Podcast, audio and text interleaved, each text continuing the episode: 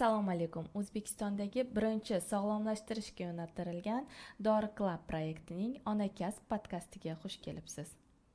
Bugun dasturimizda sizning sevimli boshlovchingiz mama bloger yulduz va ginekolog reproduktolog dildora murodilovnani e, taklif etganmiz.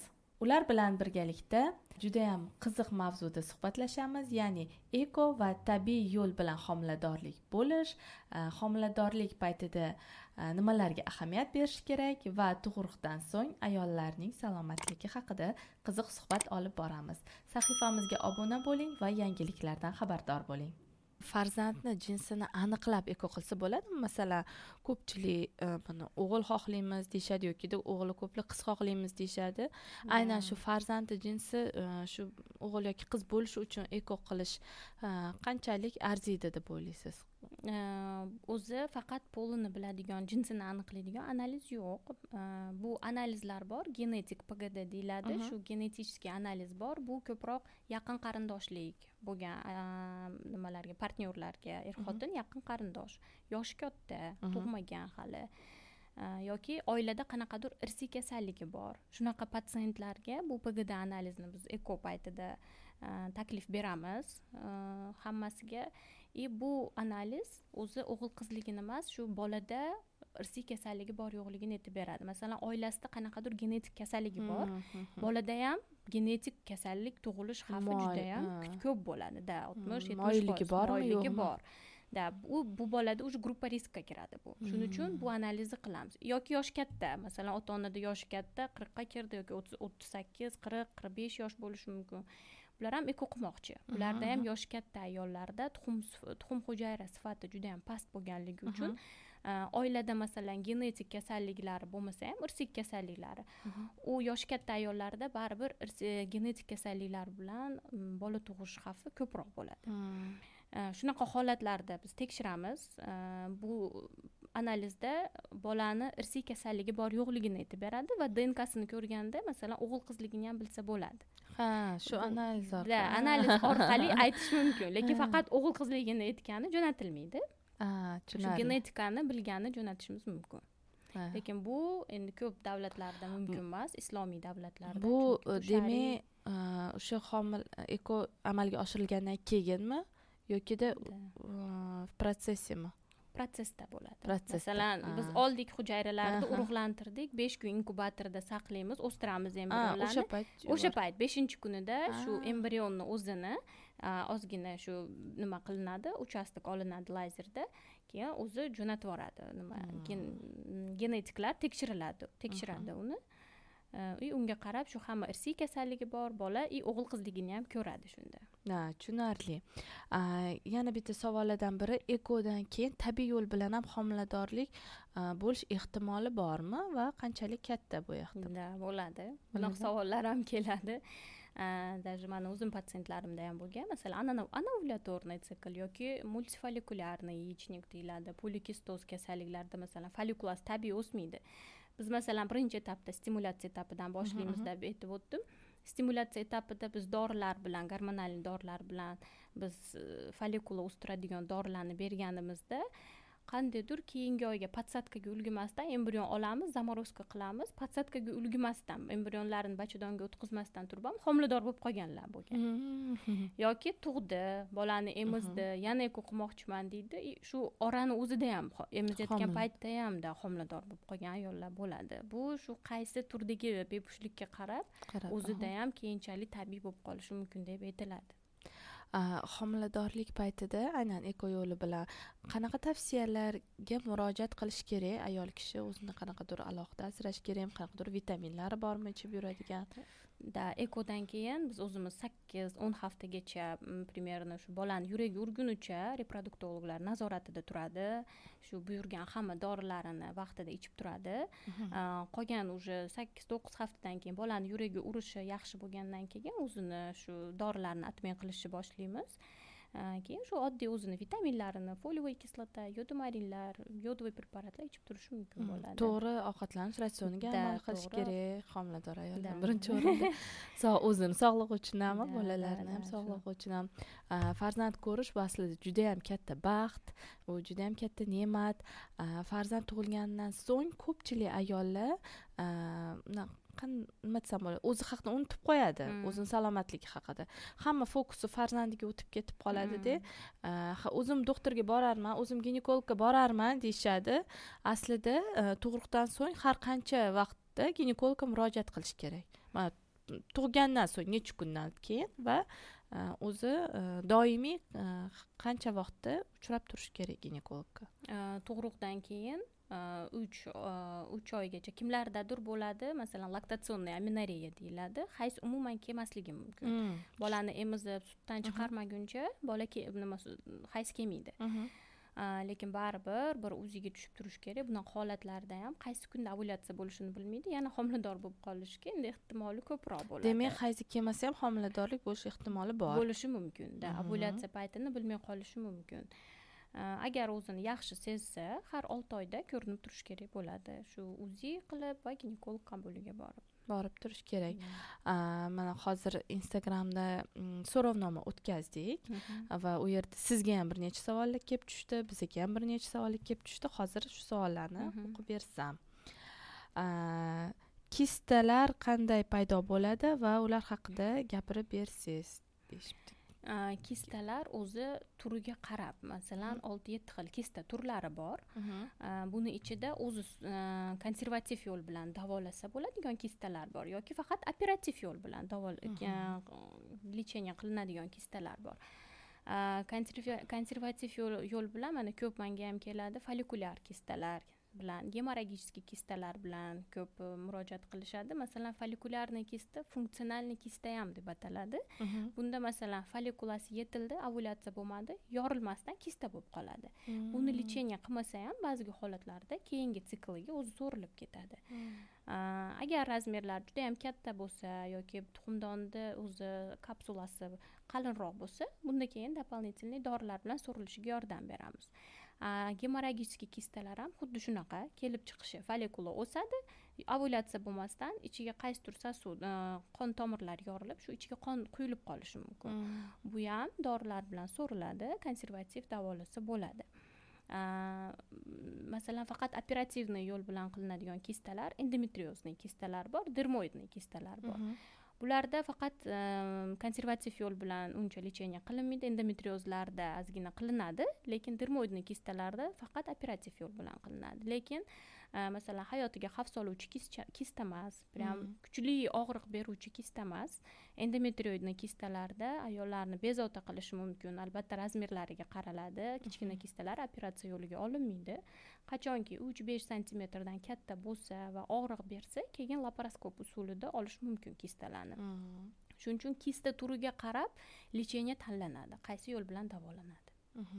Kista homiladorlikka qarshi bo'lishi mumkinmi masalan dermoidniy kistalar homiladorlikka aloqasi yo'q o'zi ham homilador bo'lishi mumkin ovulyatsiyasi yaxshi bo'lsa kistaga tegilmaydi folikulyarniy kistalarda ovulyatsiya bo'lmasligini hisobiga anovulyatsiya deyiladi shuning uchun bola bo'lmasligi mumkin и gemorragический kistalarda ham xuddi shunaqa ovulyatsiya yo'qligini hisobiga homila bo'lmasligi mumkin kuzatilmasligi mumkin a endometrioidniy kistalar bu ozgina e'tiborga loyiq kistalar bularda ko'proq ayollarda zaxira kamayib ketadi hali shu haqida ham gapirishi esimdan chiqibdi mana ekoga ko'rsatma ham juda ko'p bizada uchraydigan o'zbekistonda ko'p uchraydi.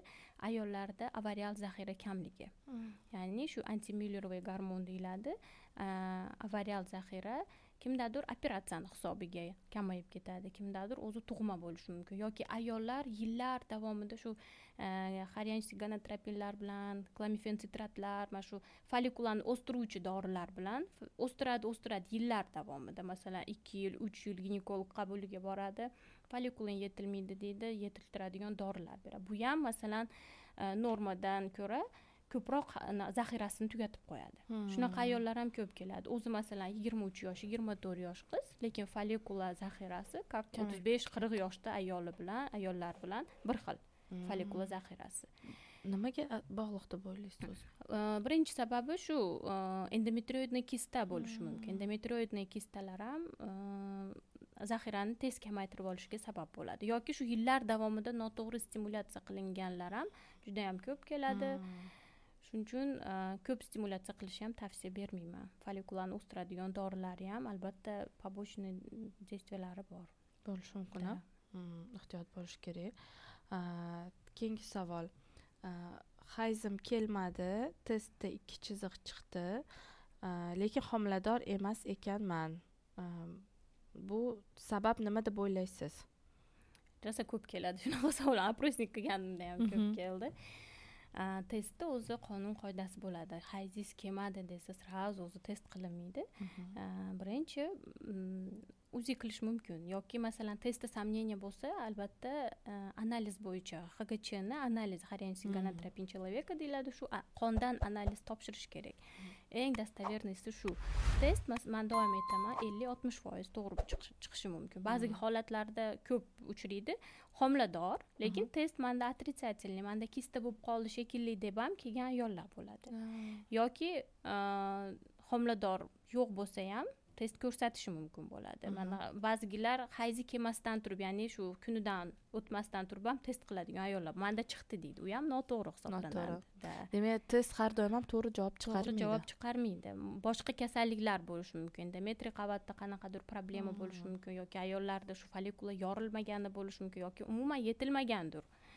Shuni bilish uchun обязательно uzi qilish kerak va analizga topshirish kerak bo'ladi homila rivojlanmasligi nimalarga bog'liq bo'lishi mumkin? Homila rivojlanmasligi antifosfolipidniy sindrom deyiladi. Ya'ni shu qon ivish sistemasida qanaqadir muammolar bo'lsa ham homila rivojlanmasligi mumkin bo'ladi torch infeksiya bo'lishi mumkin. Shu torch infeksiyada ham juda ko'p savollar keladi. Даже mana bepushtlikda ham faqat torch infeksiyani lechение qilish ham bu noto'g'ri. Masalan man doim aytaman infeksiya bola bo'lmasligiga sabab bo'lmaydi. Qachonki xlamidiya trihomonada yoki shu gonoreya qanaqadir kuchliroq infeksiya jinsiy aloqadan yuquvchi infeksiyalar bo'lganda bachadon naylarini yopib qo'yadi ayollarda. Shuni hisobiga bola bo'lmasligi mumkin и homila tushganda ham homila tushganda да torch infeksiya ham tekshiriladi lekin boshqa parametrlarni ham ko'rish kerak masalan привычный невынашивание deyiladi ayollarda to'rt marta besh marta olti marta даже o'n ikki marta tushgan patsientlar keladi hammasi bir xil srokda masalan besh haftada har doim besh hafta homila bemalol bo'ladi но besh haftada tushib qoladi. Bunaqa holatlarda bachadon ichki endometriy qavati tekshiriladi. Masalan tab разный matka bo'lishi mumkin. Bachadonda o'zini masalan грушевидный noksimon emas tab разный bo'lsa ham bachadon dal shu manaqa ishib embrion uchun joy bermaydi. Unda ham tushib qolishi mumkin bo'ladi. Yoki перегородкалар bo'lishi mumkin qanaqadir. Yoki polip bo'lishi mumkin bachadon ichki endometriya qavatiga ham juda ko'pchilik e'tibor bermasa ham shu mm, tushib qolish ehtimoli ko'proq bo'ladi. Sabablari juda yam ko'p bo'ladi. Juda yam ko'p. Mana abort e, yana bitta e, savol berishibdi o'sha kuzatuvchilarimiz. Abortdan keyin e, qancha vaqtdan so'ng homilador bo'lsa bo'ladi va homilani rejalashtirsa bo'ladi abortni masalan necha haftada tushganiga qaraladi. Masalan to'rt besh hafta kichkina срокda abort bo'lsa uch oy olti oygacha причина ungacha aniqlanadi. Lechение qilib tushgan sababini bilib masalan infeksiya bo'lsa infeksiya lechение qilinadi yoki shu man aytgandek tab разный matkalar bo'lsa unda uzoqroq kerak bo'ladi. Chunki восстановительный период bo'ladi. Operatsiyadan keyingi masalan uch oydan to'rt oygacha yoki besh oygacha homiladorlik bo'lish tavsiya qilinmaydi bunaqa holatlarda ham. Shuning uchun qaysi срокda tushganiga qarab va e, tushgan sababiga qarab aytiladi. Но e, обычно shu olti oygacha saqlanish tavsiya beriladi. Saqlanib shu sababini bilib sababini bilib kerak bo'lsa davolanib keyin tavsiya etiladi. Man tug'ruqdan so'ng e, yana bitta savol. Saqlanish yo'llari spiral e, qanchalik odam organizmiga xavfli? Spiral xavfli deb aytolmayman. Endi bizda o'zbekistonda eng keng tarqalgan usul kontratsepsiya usuli bu eng birinchi hamma spiral qo'yib ko'radi. Spiral organizm uchun yot jism hisoblanadi. Hmm. kimlargadir yoqadi kimlargadir yoqmaydi. Ba'ziga organizmga yoqmasa u o'zidan отторжение beradi. Spiralni masalan yot jism deb chiqarib yuborishga harakat qiladi постоянный qon kelishi mumkin og'riq bo'ladi постоянный olib tashlamagunicha hayzi ham to'g'rilanmaydi и o'zi ham haligi слабый bo'lib ahvoli yomonlashishi mumkin. Bunaqa holatlarda spiral tavsiya berilmaydi. Faqat tabletka yo'llari bilan tavsiya beriladi. Tabletka yo'llari ham organizmga qarab yoshga qarab bachadon razmerlariga o'zini kasalliklariga qarab individualniy tanlanadi. Bu strelkali strelka tabletka deyishadi ko'p patsientlar. bu dorilar bir xil vaqtda ichiladigan. Да bir xil vaqtda ichiladigan. Bu dorilarni ham hammasini tarkibi har xil bo'ladi shu aytganimdek odam yoshiga qarab patsient yoshiga kasalligiga qarab individualniy tanlanadi tabletkalar ham. И yana boshqa usullari bor. Podkожный implantlar deydi. Teri ostiga qo'lga bu yoqqa qo'yiladigan implantlar bo'ladi. U tarkibida gormonalniy bo'ladi. Levonergestrel degan gormonalniy preparat har kuni o'zidan bir dozadan chiqarib turadi. Bu implantonni qo'ygan paytida bu teri ostiga qo'lga qo'yiladi hayz ko'rmasligi mumkin. Yoki hayz ko'rsa ham bola bo'lmaydi bu ham. Shunaqa yangicha usul. Endi yangi ham deyolmayman. Ha man ham eshitganman shu usul haqida. U xavfli emasmi? Yo'q yo'q xavfli emas. Spiralni ham xuddi shunaqasi bor. Gormonal не gormonallilari bor. hozir o'sha gormonal spiral haqida ham so'ramoqchi edim hozir aytganingizdek uni keyin olib tashlasa ham bo'ladi bilishim bo'yicha keyin uch yildan besh yilgacha qo'yiladi. Uch yildan keyin olib tashlanadi podkожный implantlar a spiralniki ham xuddi shunaqa. Man spiralni hozir gormonal gormonal bo'lmagani bor. Gormonal spirallarni haqida qisqacha aytib o'tsangiz va ularni umuman xavfli tomonlari bormi? Kimlarga tavsiya qilinadi gormonalniy spirallar? Gormonalniy spirallar ko'proq endometriyda atrofiya qiladi.